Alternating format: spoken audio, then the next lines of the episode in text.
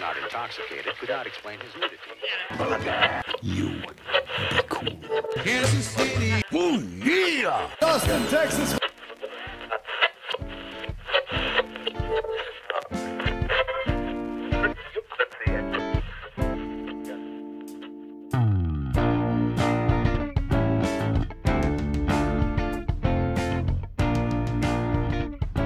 This is Slurp Toast, the podcast, hosted by Bruce and Steve. top. So we'll see how uh, how this works out.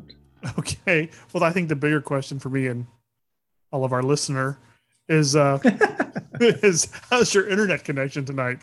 Well, that's why I'm switched to the other one because uh, I I think it's. I don't know what's going on because I mean I've got signal all through the house and that thing just kind of decides you know mid whatever that it doesn't want uh, you know it's it's it's acting as its own spam filter. I don't like your content. I'm shutting it down. we don't need that kind of pressure. That's right. No, no, no, no. You don't want to look at that. No, We're no. not, we're not having any of that tonight. Nope, nope, nope. So I can see uh see the uh torture dungeon is visible again. Oh yeah, yeah, yeah. For- yeah, yeah. the torture storage job. The yeah, the email right before yours is a Terry Cronin email. From Terry? Fro- Well, it's it's a email Terry Cronin's mailing list, but uh, Ah. but I I don't know, man. I think the healing is that you know the, his uh, Kickstarter thing. Yeah. Uh, I don't know if it's released yet, but it, I mean, it seems to be like the longest. No, it is released. He gave me a copy. Hell, I don't know. Is, isn't isn't that his super team comic thing he was doing? I think. Yeah, yeah, yeah. Um, yeah, it's it's it's like a. I, it's not really. I mean, it's sort of an anthology, not really an anthology because all the stories are supposed to tie together. You know, at, at some point, and uh, and kind of. Um, it's been a while since I've read it. I don't. He's trying to get some of that, get in some of that Kingston Kickstarter action. Because Kingston, I saw last week, he had another one up and running. Oh, he did. Yeah, yeah. Oh, You know, by the way, this Hmm. is episode 31 of Slurp Toast, a podcast. I should probably get that ID in there uh, before we go too much further into our own. So we got version three quarters of the way through. Oh, by the way, yeah. yeah. Yeah, hey, this is us, and we do this thing, and uh, yeah, here we are. So let me do this. Uh, Okay. Okay. Are you ready to buy your wild. Goes wild. Meet us at Spooky Empire, October 22nd, Orlando, Florida. Who's that? Terry and Michael. And no, I think it's just Terry. Okay. Oh yeah, he's in Florida. By the way, we're talking about uh, a couple of Terry guys. Cronin. Terry Cronin sorry. and Michael Kingston, a couple of guys we've we've uh, become acquainted with over the years from our previous uh, endeavor, Gonzo Geek. Uh, Terry writes, um, uh, well, he describes them as uh, Airplane, Airplane- novels. airplane novels. Yes, I don't know if that's his word for it, but it's, it's, it's his description, if not his exact words. He writes True. books that are, he says, are small enough to be read on a flight. and to test that theory out, I read the one book that one night we were hanging out in the room. That's right. Yeah, we were we might have been flying, but not on a plane. That's right. um, and Michael Kingston, uh, this guy behind the headlock headlocked comics, uh, he's been at it a while because we met him like in Arlington, uh, at one of the Wizard Worlds, uh, or at he- the wrestling show after the Wizard World. So that would have been like 18 years ago because I think the first one of those was right before you got married and right after I had kids. So it would have been like 18 years ago. Oh, so God, Michael's yeah. been banging that thing for a long time.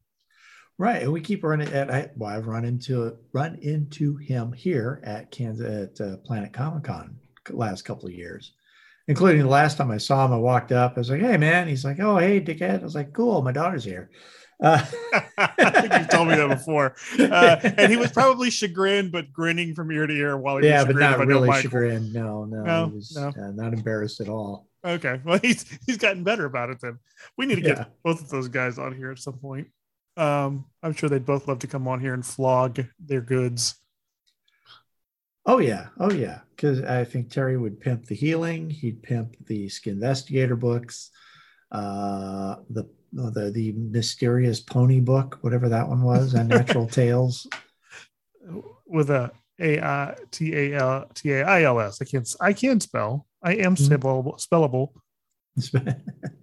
yeah, uh, yeah. There's was Tales of the Unnatural or Unknown. And then they had a was. third guy that was doing a like a black Batman comic for a while at Comic Con with them for a couple of years, and they had the water Biff and Jimmy drinking guy. Uh, Yeah. Okay. Were you That- there? The guy who dressed like Alan Hale from Gilligan's Island. Yes, yes. Yes. I actually had one of the t-shirts for forever, and the printing was on the back, which made no sense. So it was a great undershirt. Like it was a Oh, black okay. t-shirt. Yeah, uh, yeah. They have quite a cavalcade of characters they they trot around, and Mike's always hooking into the uh, the wrestling crowd and bringing them. I saw some pictures of him at uh, New York Comic Con last week, and he had Rob Van Dam and his big bootied wife or old lady or whatever she is, and she was she, he was smoking a, a big fake blunt and she was shaking her big fat butt. So um Okay then. there you go. Uh, you know how it was kind of funny. I went to my cardiologist today, and we got talking about uh, Big my fat butts? Big sorry. fat butts. No, my Billy's actually this will come back. My my Billy Zane story about you know Billy setting me up to to come to uh, the horror show. How much mileage are you getting out of that story, by the way? Yeah, you know, you just have it there in your back pocket. Did you Of ever meet anybody famous? Eh, Billy. Zane? Billy Zane. But no, so then I uh, I told him about uh, we were talking about uh, just running into celebrities and you know because he as a cardiologist he goes he's like you know I go to all these functions and you know my wife doesn't like going because she doesn't know how to talk to people and I just tell them you ask them about them and people love to talk about themselves and They will do it all night long if you give them the opportunity. Exactly. Uh, so anyway, he was talking about. He goes uh, this like this one time. He goes, I was on a plane coming home from San Diego, and this gentleman sits down beside me and goes, "Do you, do you know who Morris Day is?" And I went, "Wow." Oh, we, oh, we, oh. Morris Day in the motherfucking time. Yeah. And he goes, Yeah. He goes, That's who I was sitting next to on the plane. He goes, Super nice guy. you know. He goes, and we just talked about him being on the road and missing his kids' soccer games and missing, you know, events, uh, just, you know, missing out on dad stuff while, you know, he goes, I was in Purple Rain, you know, and he's like, I, I know you're, you're Morris Day. And to, to call back to a previous episode of our podcast, uh, one of our three choices to replace David Lee Roth and Van Halen back in 1985. That's right. Was Morris Day. That's right. Ah! oh, we, oh, we, oh. But then I told him about uh, meeting Kurt Angle because we were talking about how This just story never gets old, by the way. I love this know. story. And it was because he was like he, you know he goes I'm talking in, in just normal everyday stuff, and I said that's so funny because my buddy and I ran into like we were at San Diego Comic Con, we get invited to this private toy event and they're they're doing not a- WWE It was TNA, Impact, whatever they're called. They're Impact now. I think they were still TNA back then. anyway the TNA toys and their action figures and they they threw together that like little three match 30 minute you know Yeah. uh everybody was dressed like a superhero Yeah, if I remember, Frankie Kazarian was Captain America. Yeah yeah yeah. And then in the middle of this as we're kind of sitting there having a drink. This guy walks up to it. He's like hey how's it going fellas? We're like nah it's going pretty good. Kurt. How's it going with you? And he's like oh man i'm just so tired. I'm so tired. It's like oh yeah they've been having you do press all day. He goes no man my family owns a, a what is it trucking business or Was it a distribution?" lumber yard? I thought it was like a fruit It was something very, produce distribution yeah it was something very out of character or out of his character. Yeah, because yeah, my family owns this business, and I always put in a couple days every week just to let them know that we're there and that you know to kind of represent the family. That I'm not just kind of you know just out there doing stuff. And then, and I go, and it was so funny because then he starts complaining about this match he's got booked with Hulk Hogan, and, and he's like, "Can you believe it? They got me in a cage match at a house show." And I The "Bruce sons and of I are- bitches don't know what they're doing. and that's when Bruce and I are Bruce and I are like, oh man, that sucks. What the hell? That's pay-per-view stuff. He goes, Don't Am I right? Yeah, I guys. don't give that away. I go, so he's there bitching about kind of this, this awful booking thing. Then somebody walks up. He's like, "Hey, Kurt, man, can I get a picture?" And he like puts the beers down and he just like turns it on. He goes, "Yeah, buddy, come on in here. Let's do this." Click. Oh man, a fucking house show. Do you still have that picture of me and Kurt Angle? ah, probably, probably. I would love to have that because I mean I'm about six inches taller than him, but he's about six inches wider than me. Oh yeah. It's really kind of mutton jiffy, if I, as I recall correctly. Oh, I will see if I can find that. And you can't and you can't come up on Kurt's blind side because his neck is fused, so he has to turn his whole body when he talks to you. but it was just so fun because it's like, yeah, you're hanging out with this guy, and he, and Meanwhile, John was working. yeah, John is working. I, I what love up, Morehouse?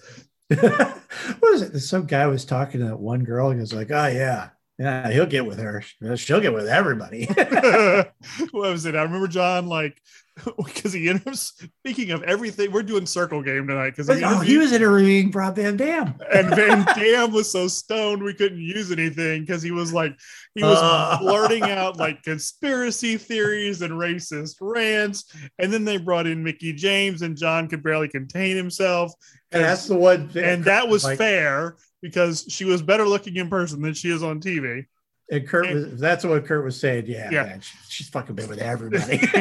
yeah, yeah. Well, she had a she had a uh, an adult picture uh, career prior to joining the wrestling industry. If you okay, look, there we go. if you look, but your your in home spam filter may catch that. Um, Oh, yeah. That's my favorite yeah, button. So that's it. So the Billy Zane story bleeds into the Morris Day story, which bleeds into Kurt Angle. Ah, okay, I so just think it's so funny to see my, my cardiologist. to Morris to Kurt. That's the weirdest around the horn ever. But you'd have to imagine my, my cardiologist, an older white guy, talking about, you know, I, I, I tried to learn that dance, uh, you know, and and talking about how he's listening to these herb, urban stations. And I'm sitting there going, so my cardiologist is like into hip hop. This is a little strange to me. I will still turn that song up as loud as I can stand it when it comes on. I love that song. oh wow. Now I'm gonna have to find a drop of uh, Jay and Silent Bob saying Morris Day in the motherfucking time. Oh man.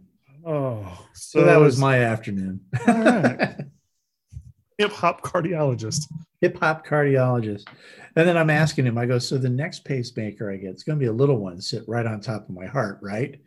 He goes, well, that's the goal. I go, can you talk to somebody? Are you are you hooked up there, Doc? Can you get to When- those people? When we get in that arc reactor, Oh, he tells me, he goes, well, he goes, I know you don't like the size of your. I go, it's like a match. It's like an oversized match, you know, book thing. is it Somewhere between a playing card. is it and a-? Is it outside? No, it's inside. Okay, that's what I thought. I, I don't think I've ever seen it. So Yeah, I mean, I can't. Anyway, I'm not asking you to disrobe, so don't worry about it. But anyway, no, it's it's about uh, I don't know two and a half, three inches by two. It's a it's a little bit about the size of a business card. Okay. Wait a minute, Hey Steve, do you have a pacemaker on your desk? it's th- it's this big. Okay. so that should give you and uh, oh, and, and then it- like about that wide. oh, fun. Yeah. But anyway, uh, so and he was telling me, he goes, Well, you, he goes, You're lucky you weren't here for the first pacemakers. I go, I'm not sure I was lucky for the one I got. But he was telling me that the power plant was so big that they would have to implant them in your abdomen. oh dear God. And I was like, Oh shit. He goes, Yeah. He goes, he goes, they were they were good size and they put them down here and then run the wires up and, and stuff. And you're like, what kind of Who, Nazi death fuck? doctors are you guys? who came up with that and said, "Yes, let's put this in humans"? Good lord. I'm pretty sure they're just sitting there with wires in like a cow heart and poking at it and go, okay, look, it's beating. We're, we've got something here. Well, Whenever we zap them with the paddles, it starts back up. What if we could just juice them Miniaturize anytime we that. wanted? Yeah, Yeah. or maybe not even miniaturize it. Just shove it inside them. I mean, you know, if we can get it down to the size of a softball, I think we're doing all right. There's there's there's available space in the chest cavity they're not using. Hey, just push the spleen aside. So you take it out. You don't even use it. Eh, Take out a kidney. You got two. there we go. Yeah. Sell the one to pay for the, the thing. Pacemaker. Yeah. yeah. Good lord. Well, I think in in that regard, you certainly are lucky. yeah. Yeah. Let's go. Because with that. otherwise, it would have been. Thank you. I love that would drop too. Oh so let's see. Um, I wrote down some notes. None of them are are fabulous, but uh, let's see here. Um, have you ever read any of the uh, Leaphorn and Chee books? The uh, border co- the Indian reservation cops. Okay, never mind. No. we'll skip that because I've read I think two, and they both didn't move me. So never mind. Okay. All right. Uh, I did go to Auschwitz last week. Oh, that's right. You were horrible you were, phrasing. you were on phrasing. you were on vacation. You had a birthday, and you went to Auschwitz. That's On a my full birthday. week. on my birthday. Wow. All Yeah. right. Tell me more. Oh, you know, you, you're you're having a good day. You go to lunch, and then you go and and and uh, attend this this this rather somber, moving, uh, disheartening, you know, then go home and go to bed because you're too depressed. Wow. Is It's- so we talked about the exhibit a little bit last time. Now, is it like artifacts? Is it? Like, It's well, artifacts. Tell me, uh, tell me more about it. I'm, I am So it's- legitimately curious. it's artifacts and story. And the story doesn't begin with the camp. It it starts with the rise of of Hitler and the Nazis. Okay, that makes sense. Okay, so you know, it's World War One is over. Uh, inflation is eighteen thousand percent, or some ungodly number.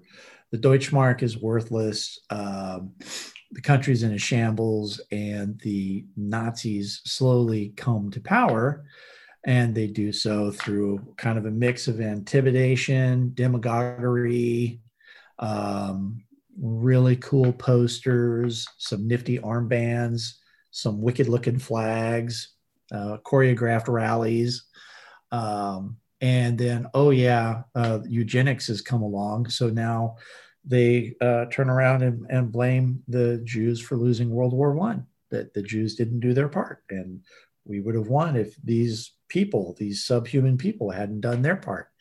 Um, basically, that laid the, the, the foundation for uh, persecution, uh, putting them into the ghettos, and then ultimately the camps. That is a sad, sad way to spend the, spend the birthday. It kind of, I mean, it was fascinating. It, there was a couple. I, I get that part, but still, good grief, man. Oh yeah, no, there's there's parts of the exhibit where you're just kind of like, okay, we're turning the sound off on this one. I've heard Oh, enough. man. oh, I mean, I, I, I, I mean, I, in my mind, I'm thinking, okay, the the the lead in, lead up part probably is fascinating in a geopolitical sense, but the actual execution at the end of the story is where I might have to check out. Well, and it, it's actually it's interesting because it kind of goes unpunished. Um, you know that as they came into power, they put their people on the courts, and then they used the courts to create a system outside the courts where they could put, you know, uh, uh, gays, uh, political activists, political enemies, academics, the elites, whoever they wanted to, could shove them in these little tiny off the books camps. And uh, they even did a dry run of the Holocaust that they went through and they they murdered disabled German citizens. Wow. That and that's where they mastered Zyklon B. You know, yes, seventy thousand people before somebody stopped the program, and then Hitler said, "Oh, I didn't know this was going on. I stopped this," and then they just kept on doing it, just quieter. Good lord. it, it truly what's what's horrifying is that it just was so matter of fact and just sort of you know Ha- The level of buy-in is what's always fascinated and horrified me. that there wasn't that- yeah that they got the public to believe that these people were Yeah. worthless and Yeah. It is. It, it it's. It, I mean, we're you- running 50 50 right now. And it's just like, you know, it's you get to a point where you're just kind of when you're going through the display you know i'm looking at the the rallies the nazi rallies and go huh all we're missing are a couple flags and some red hats and we're all looking I spiffy out uh, here just before I came in here, I was watching a documentary on HBO about uh, about the uh, storming of the Capitol, and they had uh, had people who were on the outside and people who were on the inside, and the ones who are on the inside still don't think they did anything wrong. Still are convinced think- that uh, their cause was righteous and just, that they're tourists never going to change their minds. nope nope, And I'm sitting there and I literally was having thoughts along those same lines as to what you were talking about while I was watching this. Like, how did we get, and I don't do politics and I don't want to do it here, but I just still am, don't know how we've gotten here. I, I I've lived through the last 53 years and I don't know when the tipping point was. I have my own thoughts and my own theories, which I will keep to myself, but I just I, am amazed by the how like civil discourse I went off the rails. Yeah there's doesn't even exist anymore. And can't exist. It's And not it- yeah. and once you try to have the civil discourse, you know, it's like uh, I have had fights with family members over vaccination mandates, right? right And, and and my position has been because of my position, I've worked with the director of safety at our company to create a healthy workplace, to do the social distancing, to to make remote work possible, and dealing with the constant changing of direction and guidelines on this stuff to the point where I'm just tired of it. And so when somebody gets in my face and says it's not real, it's a hoax, and all the vaccine is fake, and, you know all the cutesy shit that they pull oh yeah from the Facebook School of Medicine, um, you know right that I I I I don't just shut it down. I shut it down with prejudice, and it is just it, it goes from you know well I'm entitled to my own opinion to yes, but this isn't an opinion you're stating. You're trying to present it as fact, and you're dead fucking wrong. And if you want to push me on this because we're family, I know family circuits uh, secrets. I'll make them public, and you know I, I, I, you want to you want to call in you know my patriotism into question go right ahead i will question everything every life decision you've ever made and You i will put it out it. there The hard way. that's correct i will You do it to the- do it the hard way. oh man see and i have a similar perspective but like one step removed because you know my wife is uh legal counsel she's senior vp of legal whatever the title is but for a travel nursing company Mhm. um so she was working in real time as this shit was happening last year trying to craft policy that reflected what was happening in real time at that per- moment and per- yeah and like you know, like trying to pivot to the at home workplace trying to ensure the safety of these thousands of people who are technically employees of this company but work in the hospitals and i've watched her burn well watched maybe generous but watched her burn so much midnight oil over the last years i have zero tolerance for it as well because i know what she's been through trying to keep current keep keep the best interests of all the company parties. and the employees i mean and oh, that's Oh, yeah. been tan- tantamount to her for like 20 months now Mean, and and it, it just becomes you you you just get on the short fuse. You know we have a we have somebody in in the office who always likes to be the provocateur you know. Oh and has anybody asked this question? And and i i said yeah yeah actually we do. And the answer is you know is like mandating vaccines. And you know i don't think anybody's asked this question yet I go, it's a workman's comp claim if that's where you're going with it. He goes, well, I, let me finish my question. I'm like, all right. He goes, has anybody thought if this would be a workman's comp issue if somebody took the vaccine and got sick? And I, in the meeting, I just said, dude, I just fucking said that.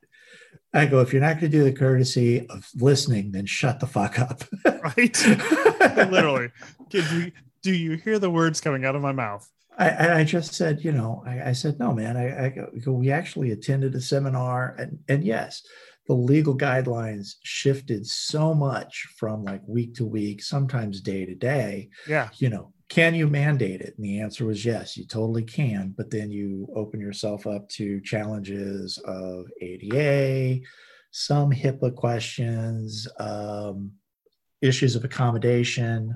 Are you Right. ready to fire good people who Right. won't take the vaccine? You know, and then they said what you should do is accommodate, but don't mandate. You know, That makes sense. Or it made it made sense at the it time. made sense. I don't think it makes sense anymore. Oh no, but and I've I got live in empl- Texas, so you know nothing makes sense. yeah and, and we've got employees who, who who you know in response to me sending an email saying hey remember as you go out there to maintain social distancing wash your hands wear a mask and if you get the opportunity to get vaccinated do so okay? That was it. I got this like anti-vax. He found some form that employers are required to fill out because the man on the internet said it's the law It's a man on the internet. Would that be Jeeves? Yeah, exactly. Yes. I asked Jeeves. Jeeves said, you have to say this. Uh, there's a reason Jeeves is no longer the number one search engine. Dillo. Thank you for playing along with my Ask Jeeves reference, by the way. I was- but I mean, uh, uh, you just kind of, it's, it, becomes all this noise that you just become. And, And I mean, it- if and Laura is dealing with the legal stuff, yeah, she's got to be just at, at this point kind of saying, you know what? Fuck it. I'm done with it. Nobody gets shots. Let's just play Russian roulette. And whoever lives Well, and I comes mean- into work, yeah. I'll pass that that action plan along to her later. Um, I think she's kind of leaning the other way, but at this point, she might be open to negotiation. Uh, you know, the strongest come to work, the weak stay home. it's it's it is Darwin in in a, in application. Uh, so yeah, so it, it becomes it just becomes uh, you you just sort of you become you know immune uh, numb to it. I have I have several times over the last 18 months or so pondered the the conversations and or arguments I would have had with my mother-in-law when all this started rolling down. As Oh, a nurse by training and an arch conservative by belief, I have wondered where she would have landed on this. I know she I don't I don't wonder at all. She would be yeah. right there with Governor She- Abbott. you Yeah, know, yeah. She bring around the she- Invigiron trucks. she was uh she was a huge Dan Patrick supporter, so I'm pretty sure if Dan said it, she'd have gone along with it. But I, I, I keep hoping in the back of my mind, you know, the nurse part would have uh would have raised its head, but I don't know that it would have uh I think it would have got a shout gotten shouted down.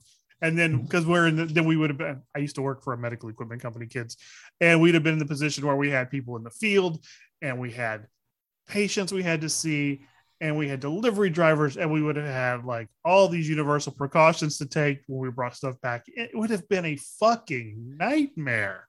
Oh, just and would have been the, the philosophical differences alone would have been enough for me to blow my fucking brains out. Would have been exhausting on their own. Yeah. yeah just like it would have taken six months to get a minimal amount of buy-in and by then it would have been far too late so yeah i've had that i've i've done that scenario in my head a few times i'm going oh this is where we would have been okay we'd have made a fortune on gloves and masks up front Oh hell Um, yeah. till we couldn't get any more um because when About uh, two weeks later, yeah. when that that variant of the swine flu came through about 15 20 years ago Mhm. uh we had just moved into that big new building i mean that big marquee out front and we couldn't get masks for a few few days and we got them back in and they idiots gave me control of the marquee they gave me the control box for the animated marquee so i found an animation of a pig flying That's right. and the pig went right across the screen, followed by masks are back in stock. And masks were out of stock by the end of the day. Let's give Bruce the keys to the kingdom and let's see what happens. Yeah. yeah, let's uh, yeah, let's uh, let, and I was the only one who had it. That was it was lived on a hard, it lived on its own computer under my desk in my office. I was the only one who had access to it. I was Still running one- Linux. that one was not on Linux. Uh, it was, but I was the only one. Even he didn't have had of his hands on the box. I had the box. I had the manual. I had, I was the only one that could work that thing. I had a few fun fun times with it. Um, like when, like uh, when Hurricane Ike came through and we had the aftermath. I just said honk if you hate Ike for about a week, and like you could hear the cars go like wank wank wank wank. Because we were on a major thoroughfare right there in the med center. It was Oh, awesome. nice. And you could see it from both sides of the intersection. I had some fun with that sign. Got in trouble with the city a time or two for blinking too much. really? There were specific regulations about how long something had to stay on the screen before it could change. Uh huh. And so, like, I was having the I was, I was doing the strobe effect, and I was like, okay, well, they'll come and they'll tell me they have to give me a warning. Once I knew they had to give me a warning before they could cite me, okay. Once every six months, you'll come by. You'll tell me I need to take it down. I'll take it down. Take we'll start down. over. Yeah, it's fine. Restart the clock. Be a different animation the next time. So, yeah. So last time we started a conversation. Uh, we created our own shared universe for James Bond. Oh, After that's right. watching No Time to Kill. The Uh, double and- overs, by yes, that's, what, that's what it was. And uh, in our subsequent conversations, uh, but since the last podcast, uh, you told me your wife liked the idea. She. Did because uh, she was arguing for a Paloma movie, and I was arguing for a Felix Leiter Paloma Black Widow type of thing, which which then led to you know. I'm all in favor of as much Paloma on screen as we can get. Let me just say that. And Whatever. then that led to to the end credit scene from the Felix movie with the, the tombstone and and Paloma at the at the grave site and then Ralph Fiennes uh recruiting her into the Avengers. It's just the other Avengers. the other Avengers, the John Steed and Appeal Avengers, which So- worked because so Ralph M- was John Steed. Because so M was really a plant for the Avengers and the double O verse this whole time. yes, yes, yes. Whatever Okay. group, they, they all begin with M's. He I don't know enough about the uh, the the Emma Peel Avengers to know who they're supposed to be affiliated with governmentally or if they're extra governmental. But I love the idea that you know, like John Steed is like planted in in the MI6 to uh, to poach uh, agents. I love that idea. Yes. Yeah, that- that's funny. And I wanted to say that the who, who else did they they would work for? Um, well, and that also gives us the ability to bring uh, Uma Thurman into the fold, and you can tie it into the you, can tie it into the Kill Bill universe. Yeah. Emma Peel was a badass, but she was even more of a badass when she got a a samurai sword. I should know the name of the samurai sword, but I don't remember. it had a name. It had the well, the the maker, and he had it was a whole thing in the movie, and I can't remember now. That's apparently I'm a Tarantino poser. That's what my son would say because I came up cannot come up with that one tiny fact. Okay. It's Horo Hashi. I got it. Alrighty. So, so we've managed to tie now together the James Bond universe with the Avengers and the Tarantino verse. and and you know, I, it always amuses me when they they they like try and link everybody's shit together. Yeah, You know. And then like the star says, "Oh, I did a callback to my other," and it's like, "Oh, look, there's proof. It's a shared universe." So you know, it's like the the Mr. Pink exists inside of Pulp Fiction. You know, right, right. That I saw? I was watching. I watched uh the not the new Halloween movie, but the one the predecessor to that, oh, the 2016, 20 or whatever. No, no, no. The one from like 2016. It was just called Halloween. Uh, It was also called Halloween. I was gonna say Halloween again, but then that could have actually been the title. But um, but no, it was the one that came out a few years ago. Uh, not the Rob Zombie ones, not the H2O, but there was one that did a few years ago. And it was essentially, essentially, they made it a direct sequel to the very first movie and jettisoned everything else.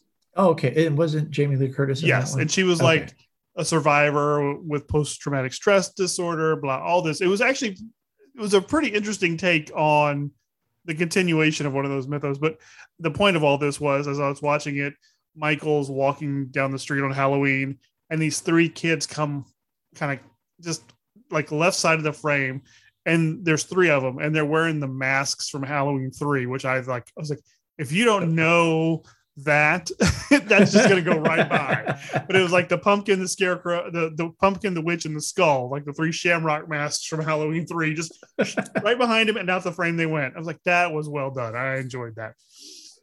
No, I, I was going to say I always thought or always heard that the the the the, the last one before this one, not the Rob Zombie, was actually pretty good.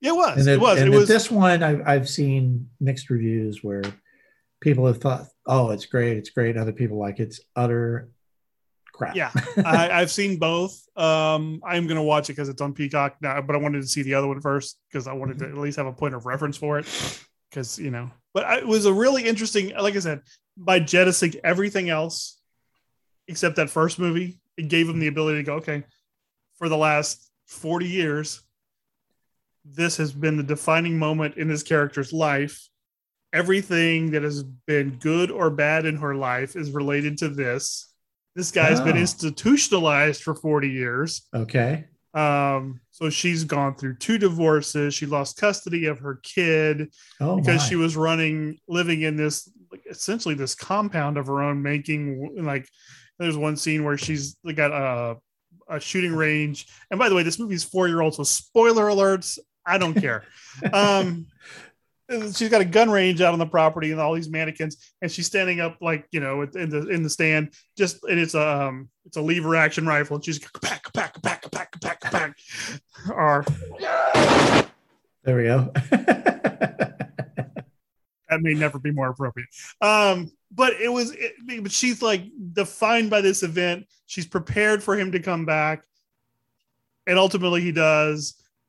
He gets, he breaks out, and you know things go to shit in a hurry. Um, so now she's trying to protect this daughter who she's estranged from, played by um, Blake Lively. no, oh hell, what's her name? Uh, she was the secretary on Arrested Development. Oh, Judy Greer. Thank you. Thank you. Judy Greer is her daughter, which is Eyes which up is here, good cast- Michael. Eyes up here, Michael. Which I always like that scene because the, these things are doing this, and you can't help but look. Uh, yeah, yeah.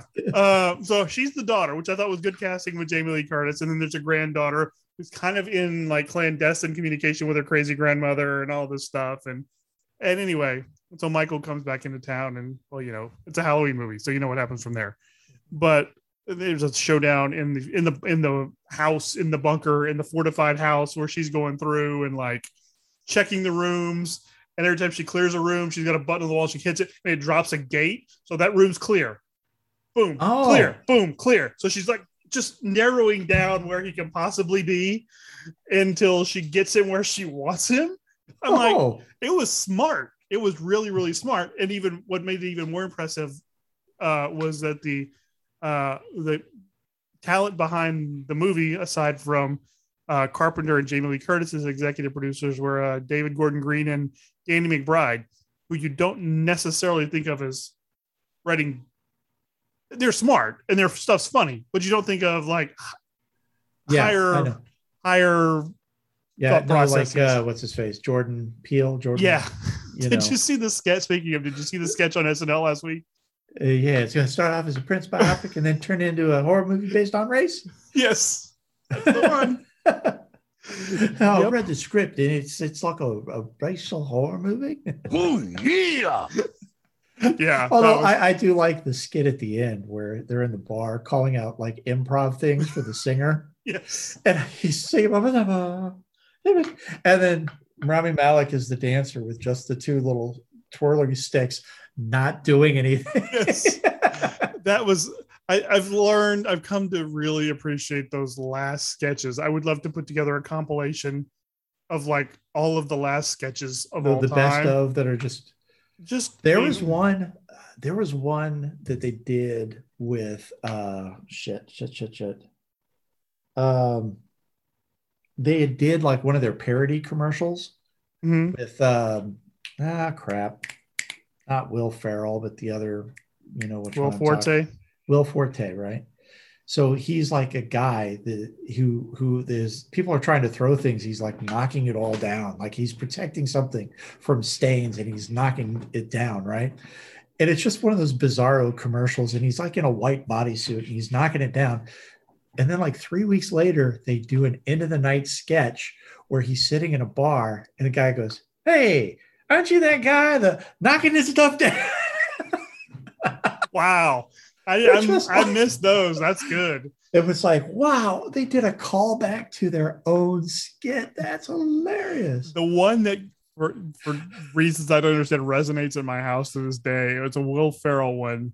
Um, he's in a bar, and I'm trying to remember who the woman was. I, I think it was either either it was either Amy Poehler or Kristen Wiig, I think. Uh-huh. And they start talking, and he's, "Do you like luxury?" and like, there's this whole really weird stilted conversation. Like they're trying to pick each other up. At oh, it was Kristen. It was uh, it was uh, damn, I'm having trouble with names tonight. Uh, Dave Kate, thank you. Yes, They've I'm- done a whole series of those. Like Yes. Keenan's the bartender. Yes. It was, this you, was different. than- me the opposite of an erection. no, no, that's the opposite. It wasn't those. Those are funny, but this was just like this weird, like trying to pick each other up, but it ended up like one of them was a spy and he was saying all the catch all the passphrases into and it started with do you like luxury? That was the that was it. And and so that that's been a thing in my house ever since. Do you like luxury? Because he did it in a weird almost british accent and um yeah that would the the end of night sketches on SNL, and they've gotten weirder in the last few years. I feel like it used to be that a lot of them were just throwaways. Now I watch them because they're gonna be weird. And it's I, I think the show in general has been more open to weird. Yes, Because like I the Bowen Yang as the daddy long legs. and uh, just the one line, what does a daddy long legs eat? And it's so angry and so militant. Boys, boys, boys. he is awesome, and Chloe Chloe Fineman's Jennifer Coolidge Oh, that was amazing. was amazing.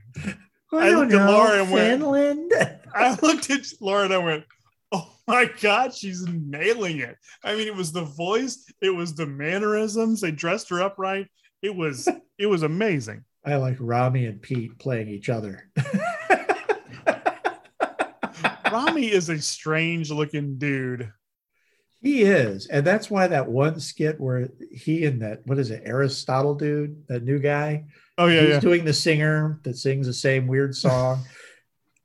and it reminds me of because like th- there's parts of it because uh, Frank and I had gone to lunch and there was like this dude at the bar.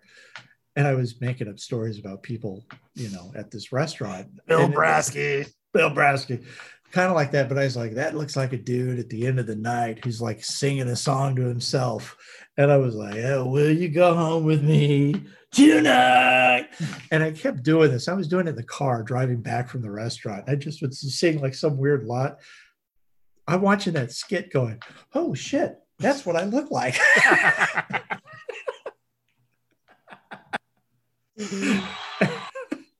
but yes, and Rami Malek with just the little sticks. And you know, there's always the stories about Lorne wants to know how you feel about wigs when he interviews anybody. And I've gotten the more of those stories I've heard, the more aware I've become of the sheer quantity of wig work on that show and the damn fine wig work that they do. Oh, I, yeah. I, it's just yeah, and uh, and I, I I I used to despise Colin Jost just on principle, but I've learned to really appreciate his weekend update. The best thing they ever did for him was giving him Che to feed off of. play off of. Who, oh my yes. god, those guys are are easily one of the best teams of all time at this point. And uh, the the holiday when they give each other the gifts. Oh yeah, The Oh, jokes that they haven't seen that is before. my absolute favorite. It's like the, the Christmas break in the last show. I'm like, I'm I'm watch an update live because I want to see how, How bad it badly they brutalize Jost, and they will over and over and over I, again. I just like Che the other the, the last one. He's like, you know what I say? Don't all lives matter? Che, man, Che is something. Uh, what was is- it? There was something that was so white. Its favorite performer on Saturday Night Live was Colin. The paint, the the paint. paint, the paint so white. that Colin's its favorite performer. yeah, yep, yep. Oh shit. I like that he's like, here's an actual email from Michael to me. What's up, honky? And you know it was real. I had no question, no doubt in my mind it was real. I should have got you instead of Harambe. Oh God. Wow. Yeah, those two guys are really great together. I I mean, I no, I'm that's a good pairing. it That's a- really is. It really is. It really is. I think the problem was what the problem I had with Jost when he first started was he was doing a watered down Seth Meyers, Yes. and it was clear Not working. It, it wasn't. and then I thought he was okay with Cecily Strong. wasn't great, but it was better. But then when boy, it became Che, oh. he became, oh. and they they're like so aware of the audience reaction, and I think it's funny that they just so are laughing at each other's jokes, and you know Che is like heckling the audience. It's the one episode where he just started drinking. yes, that was where they were on the. He goes, it doesn't even matter. We're all gonna die. Yeah, that's right, right. It was early in the COVID, and he just all Just all of update. yeah, yeah. He he is the key to Colin Jost's success. I, I hope he. You know, I, I have a feeling that some nights when he's with Scarlett, he screams out Che. I'm not sure. or that she does. Yeah. Well, It's like Pete Davidson teasing me because, you know, I, I masturbate to the, you and thinking of you and Charlotte, the Scarlet together. oh man. So what else do we want to talk about? oh God, I don't know.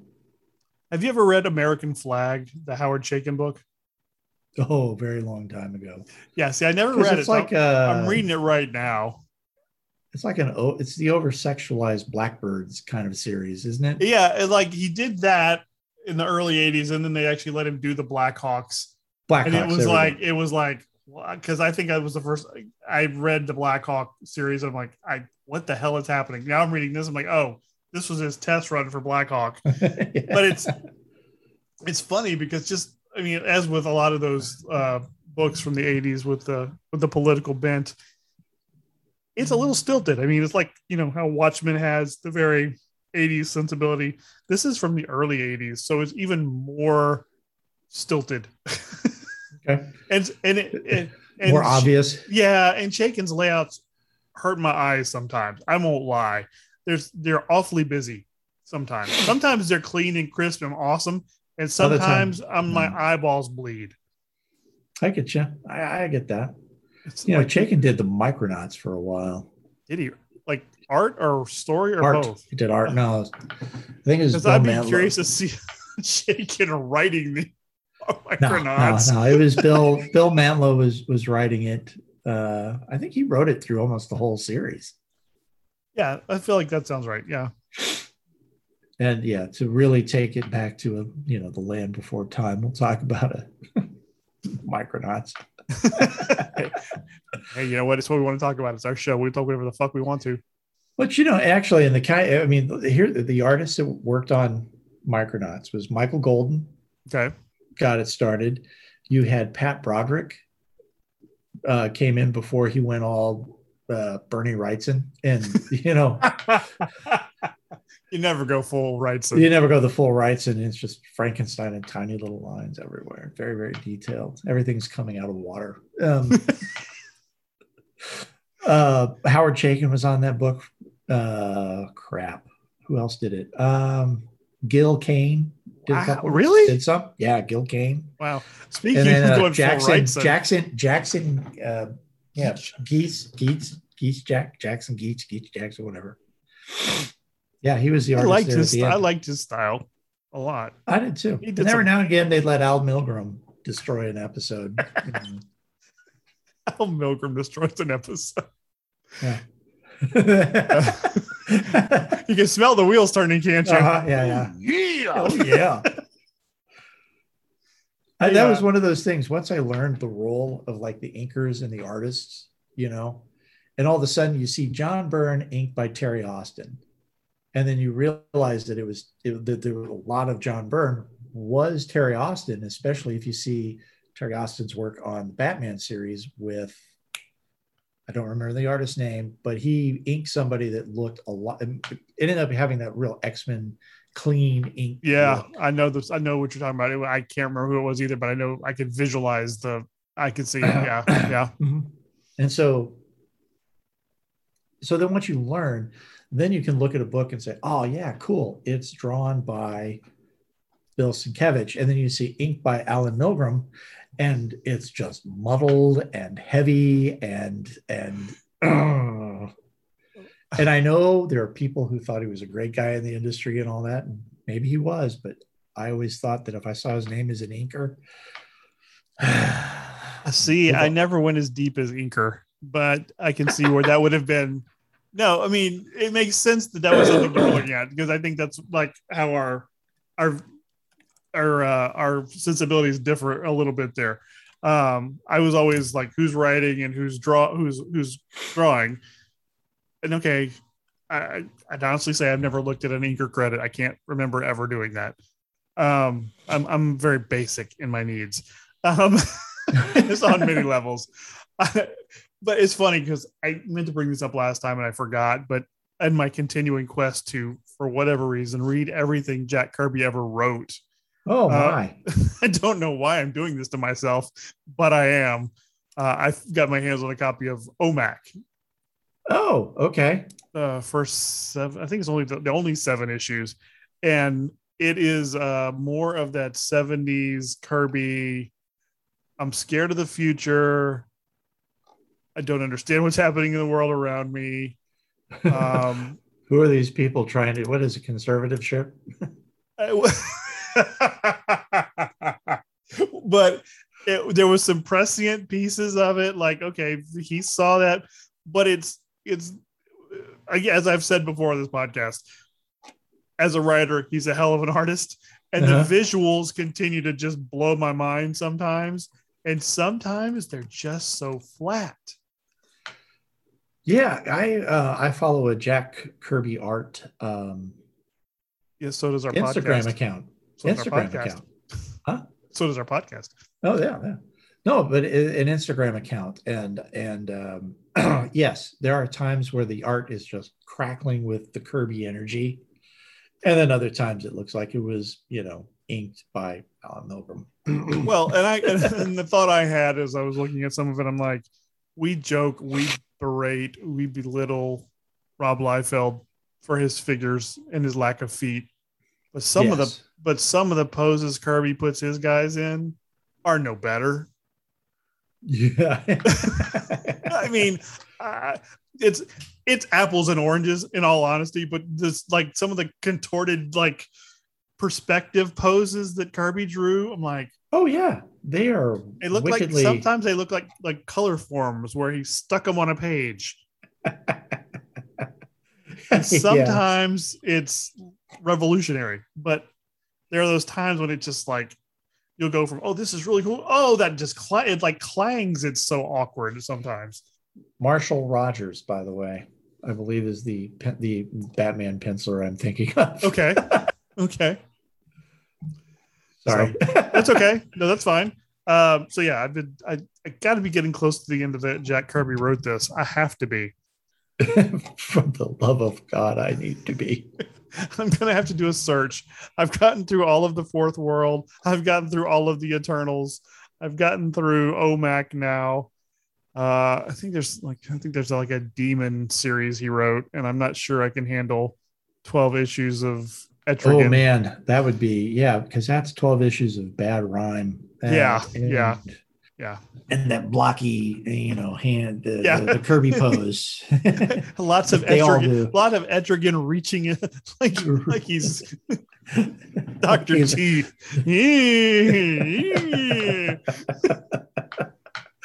yes, that's the one we're talking about. Shit. So now I've just uh I've denigrated Jack Kirby on air, and I'm probably gonna get hate mail. Ah, he's dead. It's a cool essay. yeah. Just know, you one know man's what, though? opinion. Well, that's the whole thing. I, I don't think that you can. I, I- um, I, he can't be above criticism, and, and That's- I think that's true. the- you know, because you can look at what he did uh, with Fantastic Four, creating Marvel Universe, and that's all well and good. And then you can look at his later work where he, you know, fought for and got, you know, writing credit. And you know fine you're going to be an, a, a writer then you you have to take your lumps and you you have to i think uh, i don't want to say that you have to like go out of your way to point it out but i mean if the guy is weak as a writer you're not being unfair to say so. I think as a I, I think as a conceptualist and a creator, even with that stuff that I think his writing is weak on, the concepts he had, he knew what he wanted. It was execution. yes You can see he had a big idea. yes Like with the fourth world stuff, he got he got his legs cut out from under him because of sales, so he didn't get to execute it the way he wanted to. The Eternals at Marvel, the same thing happened. That had to be finished by somebody else later in Thor. Um, it just sales got him. Yeah. Um, people and and I think it was l- literary execution that that did him in. Mhm. Um, the the industry had shifted in a way that those 60 stories weren't going to sell the high concept he was trying to sell he needed he needed someone to elevate the material to his vision Uh, yeah, we'll go with that. And I think too, I was reading somewhere about his vision at that time was that comic books were not going to be the ongoing, you know, anthology. you know, it wasn't going to be just you know ten years of Batman stories, but that they were going to be consumed basically as graphic novels and trade paperbacks. Uh, again visionary Visionary, yes. And then uh, getting back to the visionaries, Mike Gord, Golden, Howard Chaykin, Pat Broderick, Kelly Jones, oh i like Keith kelly Giffen, jones Keith Giffen, uh, Greg LaRocque, uh, and Jackson Keach on the micronauts Micronauts. Mhm. Sorry. it's okay It was bugging me. I was going to look it up. that's fine so so you've got no, what but- but- seven different versions of baron karza there what I, Yes, and I think the, the coolest ones are the Michael Golden and the Kelly Jones. Because Michael Jones had a, or Michael Golden, actually Butch Keats was not bad. Kelly Jones had a real, or not, Michael Golden had a real muscular kind of uh, really cool stuff with darks and lights, um, and gave him really kind of like a, a muscular, bumpy kind of a look. And then Kelly Jones comes along and does make him look like you know the something out of Batman, the Vampire series. And so maybe he doesn't have the foot and a half long uh, cowl pieces. but uh, yeah, I uh before I before I watched the documentary before I came out here, I watched the end of the baseball game tonight because we you know we always have to have baseball talk. yes, Oh, go Astros. Um, and the Astros did trash win game. I don't care as long as they win. It's fun to watch them beat up Alex Cora too. Um, no um, grand slams tonight, huh? No, they actually got eight innings out of their starter, and he gave up one run. Who Um, pitched? uh, Framber, somebody. Hmm, Okay. Anyway, uh, my wife said, "What the hell kind of name is that?" I'm Dominican. I don't know. Um, Oh, but the, but the post but the post game was the best part because they had set up the Fox Sports analyst booth literally outside of the exit at Fenway, surrounded by plexiglass, and their team is, you know, generic sports guy on the left, A Rod, Big Poppy, Oh, Frank Thomas. So these people, all these drunk Boston fans are filing out. And like, oh, every time he started talking, Poppy, they cut, they let A Rod talk. Hey, the chant turns to A Rod sucks. A sucks. Or, or Yankees suck. Or my favorite, was Oh, no. J Lo, J Lo, J Lo. These drunk micks are screaming J Lo at A Rod. it was beautiful. And like two seconds before it happened, Connor goes, "They should be chanting J Lo." And then no sooner had it left his lips to God's ears, than those oh, drunk up. Boston ruffians started chanting it. It was beautiful, and you could tell it was getting to him because his jaw kept getting more and more clenched. And when they got to the J Lo, he was underbiting. Was hear his molars crack. His little widow's peak is like pulling back. who, who sets that up? Does somebody should lose a job over that? Yeah, I don't know who's responsible for that, but they need to report to they need to report to management tomorrow because I mean it's just it's a recipe for disaster. I mean, Let's let's real quickly go over what worked and what didn't work and who won't be here tomorrow. let's talk about placement, shall we? Can we find somewhere on the luxury box level for these guys? Because we know this won't happen up there. See now at Kauffman, they built a booth for them out in the outfield. Okay. And so we had a little bit of grass space behind the fountains, and they they put in the little Fox broadcasting booth. And that's where those guys sat. And then when they were done, they could actually sneak in or get into the all-star suites, basically cut right across. And now they are kind of protected from drunk ruffians. I mean, Uh, they were in their little plastic bubble, but it was open top. So all the sound was coming right over the top into the mics. I mean, they they almost drowned A Rod out with the A Rod sucks, and I did my heart good. Um, but I also think they had the good sense not to send anybody that we would have actively rooted against. I mean, We're from the do you- Midwest. we don't do that. Other do than me and the White Sox. I mean, I know A Rod is one of your guys, but I mean, why do you Why even- send him to Boston? right? Exactly. Why send A Rod to Boston? I mean, Bo- he should be doing something for. He should be doing the remote from Astro Stadium. or send him to LA or Atlanta. I mean, Jesus, those guys are they may not like him, but they're not bloodthirsty. Actively booing him. Yeah, I mean, you got to look at shit like that. Come on, Fox. I'm also though wondering about the selection of Frank Thomas, uh, Big Hurt. It was he got the most. I mean, discounting Fox Sports guy on the end because you know you got to have the guy, but it, no response to Frank Thomas at all from anybody. I'm like, That's yeah, what I'm saying. I mean, I like, if you're not a Chicago White Sox fan, you don't care about the Big Hurt. yeah I, I swear to god i think he made an extends reference in one of his comments um something about going long but um anyway he did it with a little These smirk new on extends tabs are fantastic, man. put a big hurt on this town tonight Oh, yeah. there we go. oh man i don't got anything else no, we're good. We're good. We're good. We're good. All right. Uh, I did finish, I think, finally the 27 styles of Mai Tai. did you make all 27 28 styles of Mai Tai. did yeah, you, no, did I you just, come up with recipes or flavors for all 28 nah. He's, steve's working Most with a new, mango, papaya. I don't know. steve's working with a new sponsor he's in r&d this week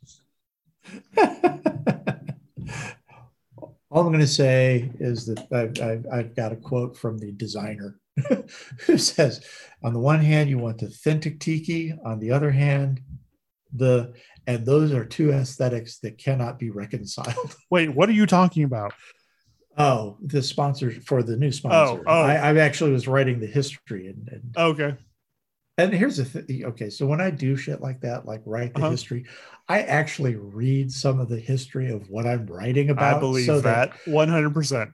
you know, so that you can't like because I wanted to place I wanted to place the sponsor in Kansas City because they had a location.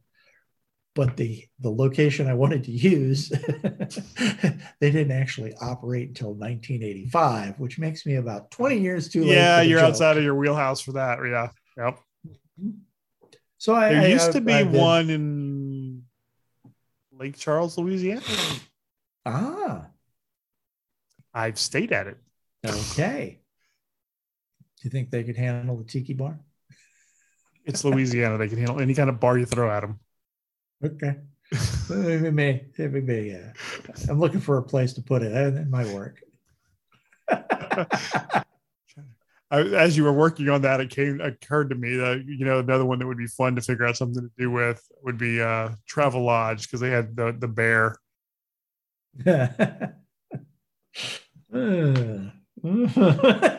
Finish this one, and then we'll visit the Travelodge.